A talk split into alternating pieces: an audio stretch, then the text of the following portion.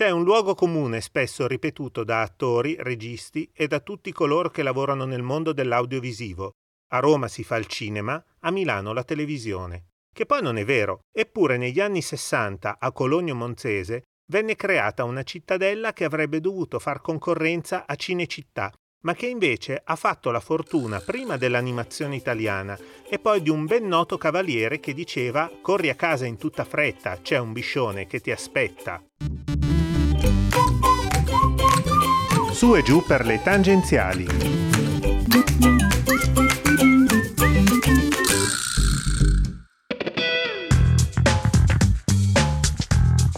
I bambini degli anni 60 avevano un solo punto di riferimento televisivo, Carosello. Carosello era un contenitore pubblicitario in cui gli spot erano delle microproduzioni di un paio di minuti in cui solo negli ultimi secondi veniva reclamizzato il prodotto. Era un vero e proprio spettacolo di intrattenimento per grandi e piccini, tant'è che molte produzioni erano girate a cartone animato. Gino e Roberto Gavioli, fumettisti e disegnatori, sono stati gli artefici dei più famosi caroselli, da Tacabanda a Cimabue, da Capitan Trinchetto a Gringo. Dal momento che le principali case di produzione dei caroselli avevano sede a Milano, si pensò di creare un centro di produzione in cui trovassero la sede tutti i soggetti impegnati nella produzione, dall'animazione alla regia fino al doppiaggio. Nacque così Cinelandia, i cui teatri di posa presero casa in Viale Europa a Cologno Monzese.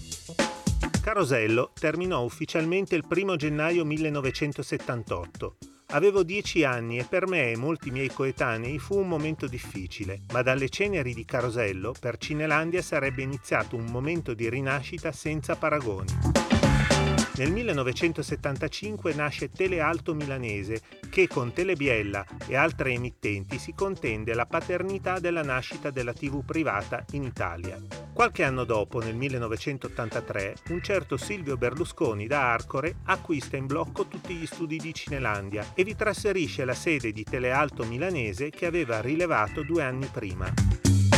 Oggi a Cologno Monzese ha sede il più grande polo televisivo privato italiano, ma camminando tra le sale di posa qualcuno può ancora sentire riecheggiare le canzoncine di Carosello.